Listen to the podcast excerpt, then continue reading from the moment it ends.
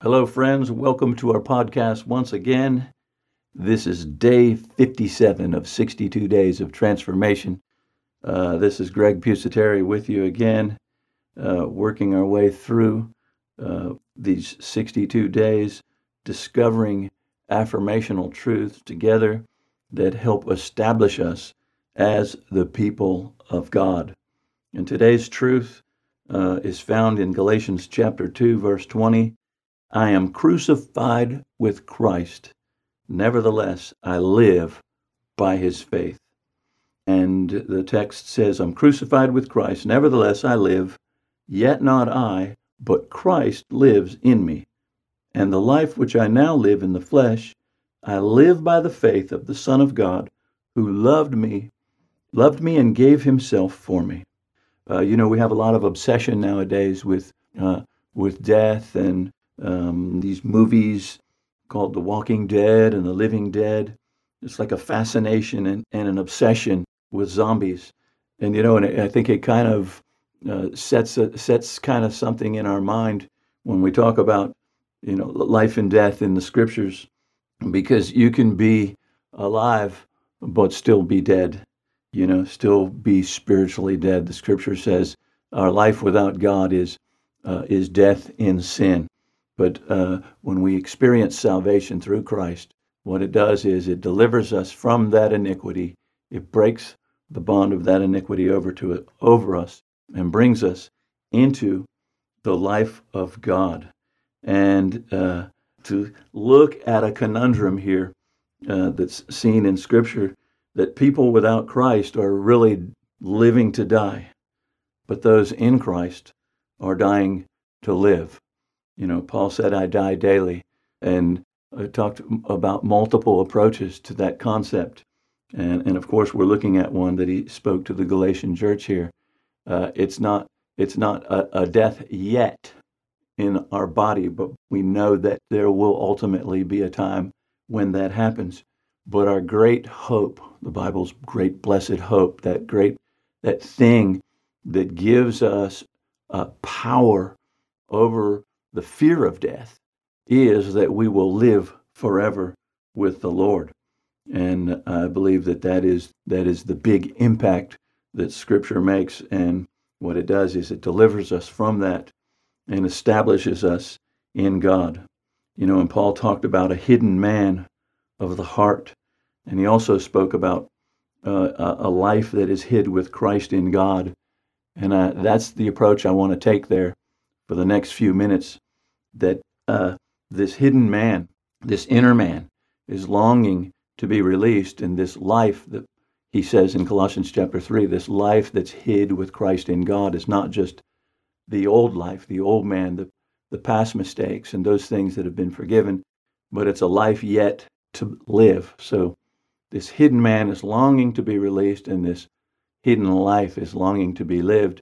And uh, the way we do that is we, we, we give up what we want. We sacrifice that which we think should be, and we receive what God says is. And then we enter into that manifestation of the true self. And that's what Paul was talking about. And I'm going to elaborate on, on it here for the next few minutes. Uh, it begins by saying, I'm crucified with Christ. And we know that G- Jesus did die on the cross. The upside of that is he didn't stay dead. Okay? He rose from the dead to live forevermore. And because he lives, we live also. And Paul, in his uh, seventh chapter there to the Romans church, talked about this wrestling that he had in life, this, this conflict and this tension uh, between what the law identified as sin and how he, he really wanted to live for God, but he had this issue with his body. He had this predisposition for sin. And he said, Who shall deliver me from this body of death? And then he goes on to say there at the very end, I thank God uh, that Jesus Christ, my Lord, uh, that is the way. And in moving into Romans 8, chapter 1, there's therefore now no condemnation to them that live after the Spirit and not after the flesh. So, in that sense, we die but we don't just die and stay dead, we live also. Uh, nevertheless, and there he goes into the second part. Nevertheless, I live. Uh, for 2 Corinthians 5:17 says, "We're born again by faith, and we become this new creation in Christ. Old things are passed away, and now all things have become new." Uh, to the Roman church, he said in chapter 6 uh, that we're buried with Christ in baptism, but then we're raised again uh, to eternal life.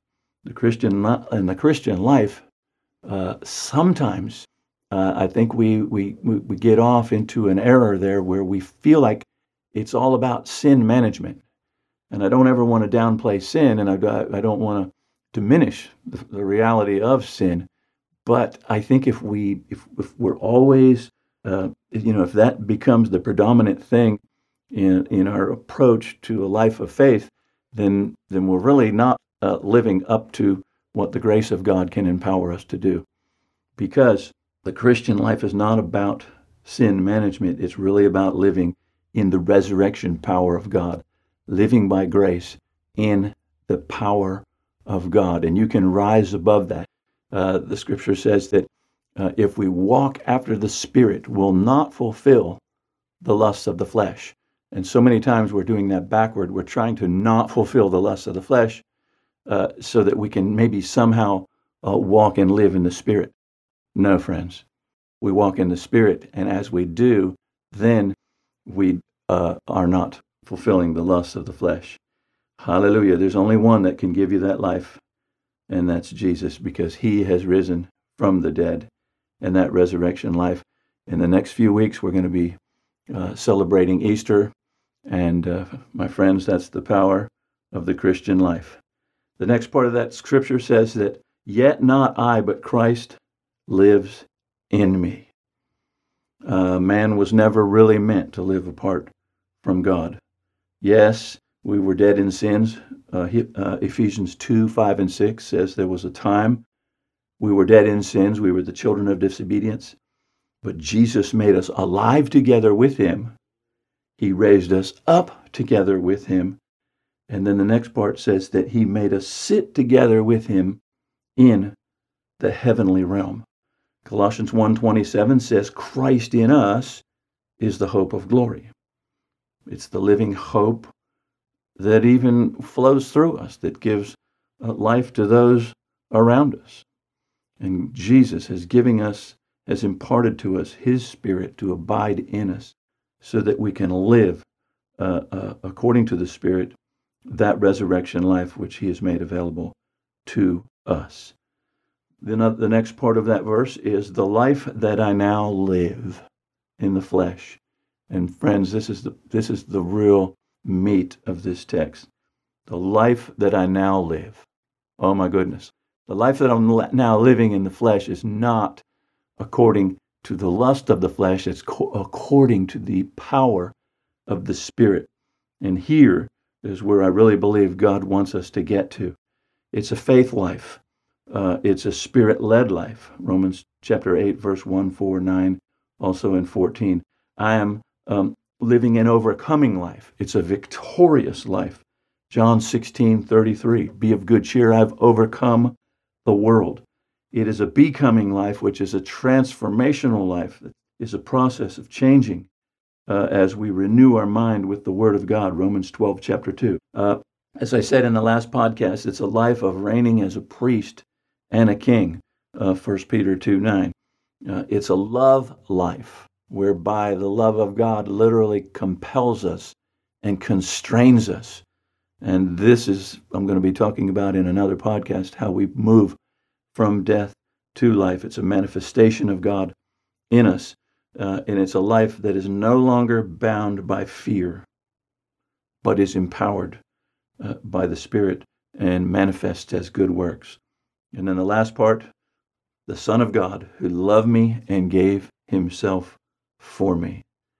Friends, this is the anchor for your life. This is the foundation. This is the anchor that holds you in place through every storm, every problem, every calamity, every weakness, and every failure. That's God's love is for you.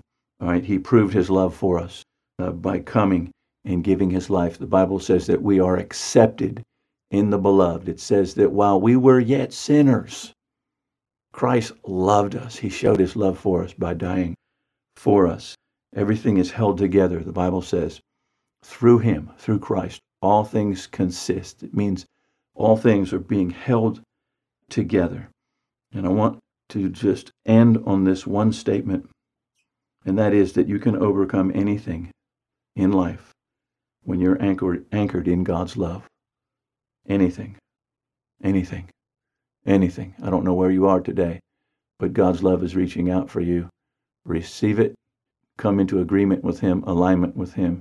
Receive Him as your Lord and begin to live a resurrected, empowered life. God bless you today. I will see you tomorrow and catch you tomorrow on day 58. Have a blessed day.